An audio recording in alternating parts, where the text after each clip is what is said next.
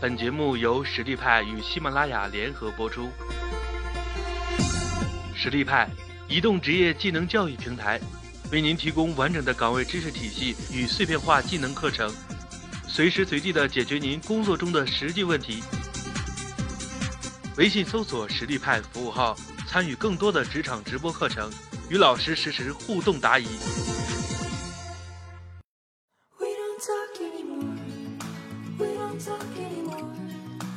欢迎回到实力派，今天我们来讲讲，嗯，面试季已经过去了，那么对于刚刚踏入职场的学生党们来说，如何完美的毁掉一段你的实习经历呢？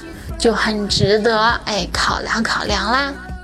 这些年来接触过的实习生也有大几十人，有些呢他是机灵，让人过目不忘。又总有一些让人身心俱疲、无力吐槽。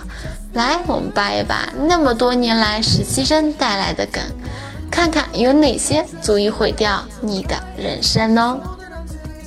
第一点，不要埋头苦干，除非你能够百分之百确保不会有返工的可能性。呃，讲讲小 A 吧。小 A 是一个二幺幺大学的在读博士生，认真又努力，工作态度超好的。但奇怪的是，小 A 干的第一件活就出现赶不上 deadline，而让其他人帮忙收尾的情况。事后发现，小 A 习惯在做完一批工作之后再找同事确认，在完成工作中的过程很少提问，而一旦发现批量性的错误，就容易出现大面积返工的情况。而好胜的小 A 又会一个人加班加点，吭哧吭哧。返工的活再重新补一遍，第二天顶着黑眼圈出现在办公室，疲劳作战的后果只会让第二天的工作效率大打折扣。那么，我们来谈谈，呃，我们要怎么做才能提升我们的工作效率呢？呃，当你在被分配到高度重复性的工作时，务必在完成第一个 sample 后，就跟带你的同事确认好所有的细节，以避免不必要的大面积返工。返工的出现不仅浪费自己的时间，更重要的是耽误了 team 中的项目质量和时间进度。带你的人并非足够有时间监控到你的整个工作过程，一开始便确认细节，可以让你主动控制工作质量。那第二个点呢，就是不要只关注细节，除非你已经完全了解细节背后的目的是什么。工作任务背后的目的才是最值得推敲的。我们来谈谈小 B 吧。小 B 是一个让我印象深刻的同事，工科背景和我同校。一次，我记得交代完小 B 要找哪些资料，填写一张 粗糙的表格时，小 B 问了我一句：“姐，你能告诉我做这一个表单的目的是什么吗？我看能不能更好的去做这事情。”我不禁抬起头，对着小 B 脸看了三秒钟，对他领悟力和对工作的尽善尽美的态度表示满意。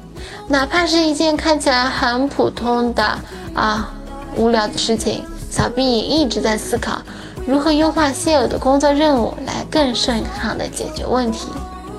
那么以终为始，给你派活的人不见得能够聪明绝顶，能够意识到告诉你工作目的对你多重要。也有可能在狂轰滥炸的工作节奏中，他已经默认了你对工作目的很了解了。但你一定要学会主动发问哦，啊，get 到简单枯燥任务背后的目的，一来让你打破现有任务框架，快速找到解决方案；二来让周围的人对你刮目相看哦。第三个小 C，常常盲目提问。嗯，是的，不要盲目提问，除非你完全掌握了三二原则。那如果你担心提不出好问题，那可以试试看三二原则。所谓的三二原则，即合适的场景、合适的对象以及合适的问题。呃，再来谈谈小 C 的案例。小 C 来团队实习一段时间之后，我们发现他聪明好问，上手很快。于是，在同同事、客户沟通项目进展时，也会顺带带上他，让他帮忙做个记录，或者后续整理个材料。一次，在和客户共进午餐的过程中，公司技术大牛正在和客户建议采用高大上的某某某分析法解决当前面临的问题时，生于不耻下问的小 C 一看又 get 到了新技能的时刻，赶紧见缝插针的问一句：“请问什么什么是，呃，叉叉分析法？”技术大牛顿时就 O S Z 扑街啦。嗯，是的，好像没有错。但是小白提问绝对不能出现在正式沟通场合上，比如客户沟通会、公司内部有高层领导参与的行政会议和项目讨论会等。小曾心中的疑问可以放到客户沟通结束之后，在一同回公司的路上请教技术大牛，不仅能够得到更详细的方法介绍，而且还能给大家留下真正不耻下问。聪颖好学的印象哦，那什么是合适的对象呢？呃，小弟是项目严重缺人的时候进来的，Office 技能基本不熟，但考虑到活多人少，也只能让同事和其他实习生手把手的教他啦。一天带小弟的姐姐请假外出，于是呢，团队领导直接带小弟完成一件下午要交给客户的急活。Office 技术不熟练，使得小弟在完成任务时捉襟见肘。一想到带之前带他的姐姐提醒过，不明白就要问，于是不停地向 Team Leader 请教基本的 Office 操作。一次两次还好，一个上午三番五次的请教，导致团队领导顿时火了。这些最基本的东西，你可不可以自己搞定呀？小弟十分委屈，你们不是说让我不懂就来问吗？是的，不懂的问题请教不同的人，属于基本操作类的问题，请向其他的同事啊，甚至不建议过多的频次带一下你的同事请教哦。你可以百度度娘吗，因为这些技能是公司默认你在实习之前就完全应该及 get 到的。但虽然我经常遇到简历上写着 Office 操作熟练，但不会做图表的同事们，涉及到会影响工作任务出产这。涉及到会影响工作任务产出质量的问题，请向你的同事请教。但在请教时，不建议发现一次问题就当即确认一次，而是要在一段时间内汇总所有问题一并请教，以避免多次打扰同事的工作节奏。除非你发现这是一个非常核心的问题，直接影响你后一步的所有产出。最后一点，合适的问题。小易也是一个让我印象深刻的同事。当我给实习生一项有难度的任务时，很多同学的第一反应是：“哎呀，这个怎么做呀？不会呀。”而小英往往会思考一段时间，再跑过来问：“你看这件事情，我这样做合理吗？还有哪些我没有考虑到的地方？你跟我讲讲呗。”虽然给出的方案可能并不成熟，但这个过程中，我看到他很努力的去设想解决方案，并通过我给出的建议一步步优化自己的方案。这一过程对他的自身成长来说非常有益。那所见过的很多实习生，甚至包括新同事，在接受有一定挑战的任务时，都会赤裸裸地说。我不会做，或者我从来没有做过。其实你不会做没有问题，重点是当你发现自己不会做时，采取的应对方案是什么？是直接跑过来问领导我该怎么办，还是经过自己思考提出方案来验证？直接来问解决方案，从短期来看确实有一定效率，能少走弯路，但是从中你获得了哪些成长呢？当一个职场新人不断成熟之后，公司对你的期望是去挑战前所未有、连你领导都没有概念的工作。那时不靠独立思考，你靠什么呢？最后一点，也是你常常会丢失 offer 的原因，不要去被动的等着分派任务，除非你只是来混履历的。想快速成长，主动揽活吧。从之前的实习经验和工作基本技能来看，小 F 不能算是一个很出彩的同事，但有一点让他从一群实习生中脱颖而出。每次做完手上的活，小 F 都会主动询问周围的同事：“我现在做完手上的事儿了，请问有什么活是我能帮到你的吗？”直到大家都确认没有什么忙需要小 F 帮忙，他才会开始休息或者做自己的事儿。而其他实习生则会干完活后默默掏出手机来刷朋友圈、微信或者上网聊天，各种事儿，被动的等待被派活。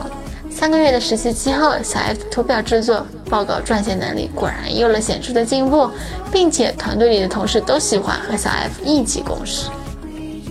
是的，主动去承担工作任务，意味着八小时的时间必须忙打板算的干活，甚至还会招致额外的加班。但对于乐于成长的同事来说，主动揽活，一来能够更全方面的了解这个行业、这家公司、这份工作到底是做什么的；二来能够 get 多更多的新技能，也能让你和同事相处更为融洽，拓宽你的职场人脉圈。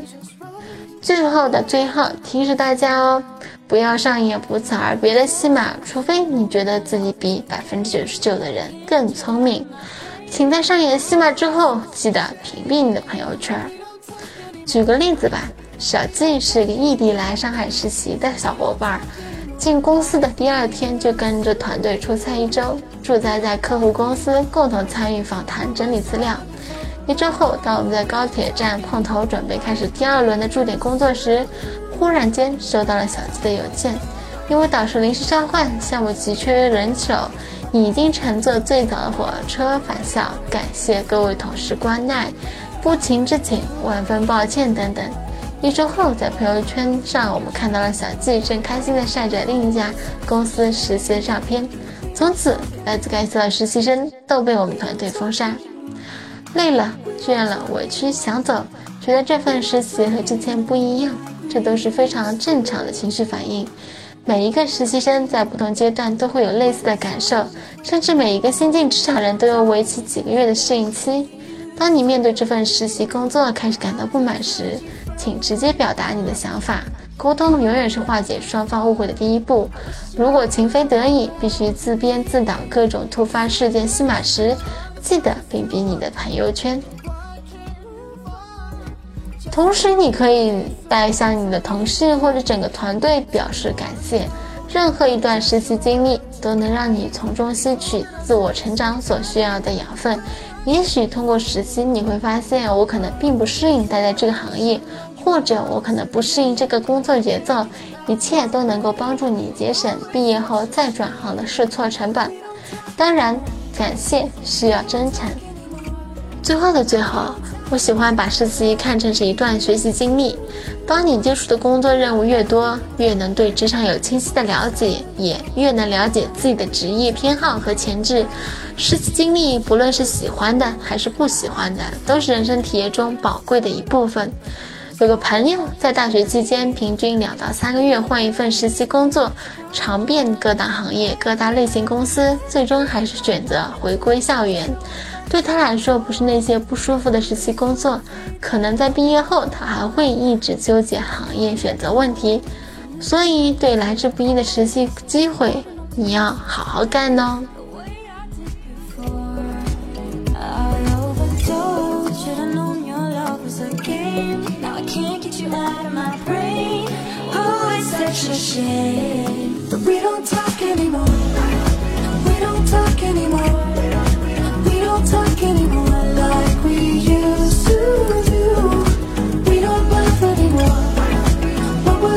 before